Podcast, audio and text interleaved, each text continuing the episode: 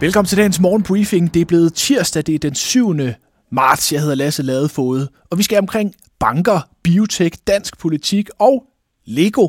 Her i dit overblik over døgnets store erhvervshistorier fra ind- og udland. På forsiden af børsen i dag kan du læse, at milliarderne vælter ind hos de danske banker, som samlet ventes at slå indtjeningsrekord her i 2023. Samlet ventes en bundlinje på 47 milliarder kroner. Det er aldrig set før. Sidste år tjente de største danske banker 15,7 milliarder kroner, stærkt trukket ned af Danske Banks store bøde. Men i år venter Danske Bank for eksempel at tjene op til 17 milliarder kroner. Det vil i givet fald være bankens bedste resultat siden 2017. Og vi bliver i finanssektoren i tophistorien hos Jyllandsposten Finans, som skriver, at Nykredit sidste år tjente 2,7 millioner kroner per medarbejder i gennemsnit.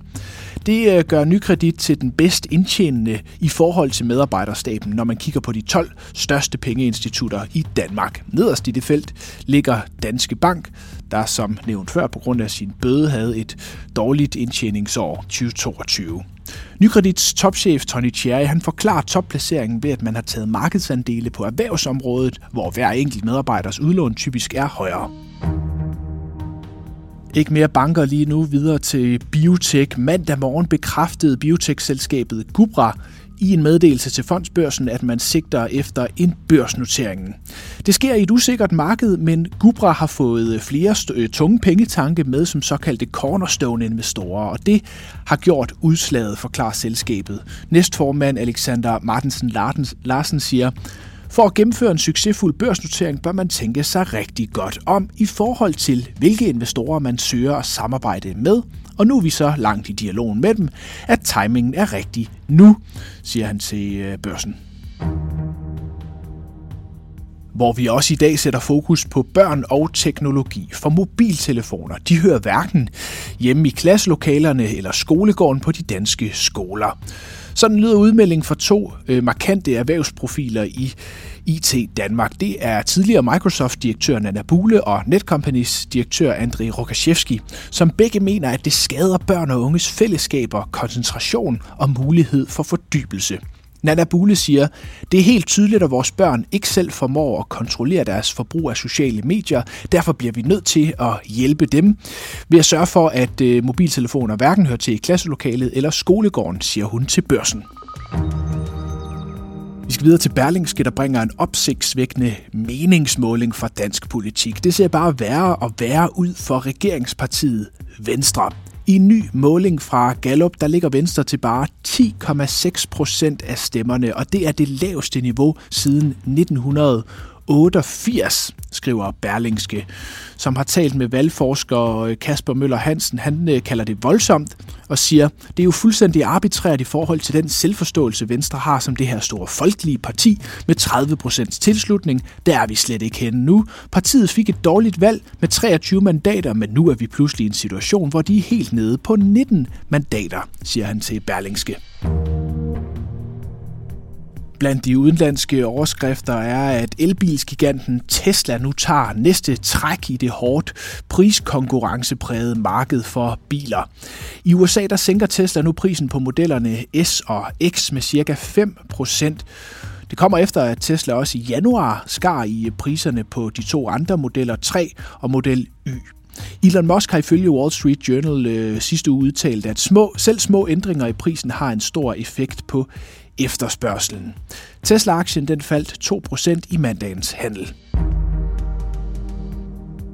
Og det gjorde den på en aktiedag, der, der i lang tid så stærk ud i øh, USA.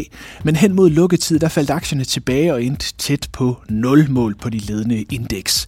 Apple steg næsten 2% efter en øh, positiv anbefaling fra Goldman Sachs. I Danmark der var Ambu og Vestas højdespringere i et eh, C25, som også endte tæt på 0, dog i et lille plus på 0,1 procent. Vi slutter dagens briefing hos Lego, som kommer til at tage overskrifter i dag, når legetøjsgiganten fremlægger regnskab her til formiddag. Lego har haft øh, vækst i mange år, og væksten fortsatte med halvårsregnskabet, der kom i september.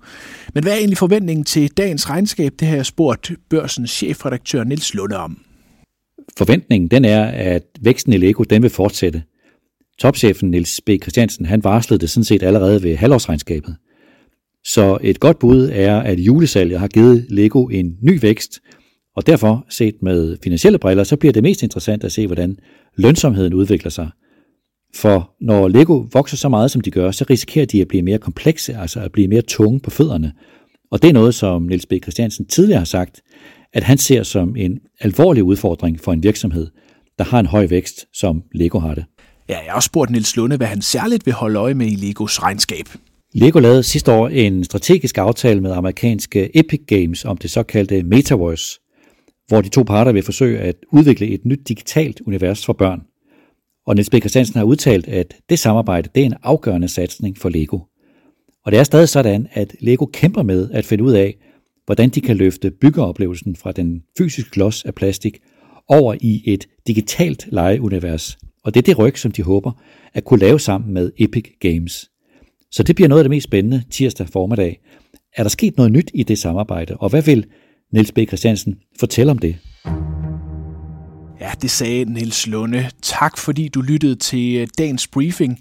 Her afslutningsvis, der skal jeg lige minde om, at det i morgen er sidste chance for at indstille sin virksomhed med et grønt projekt til årets Børsen Bæredygtig Cases. De særligt udvalgte vil blive fremhævet i børsen og kan således være med til at inspirere andre i den grønne omstilling. Indstillingen den skal ske til og med i morgen den 8. marts. Læs mere på borsen.dk-cases, og så må du i øvrigt have en rigtig god dag.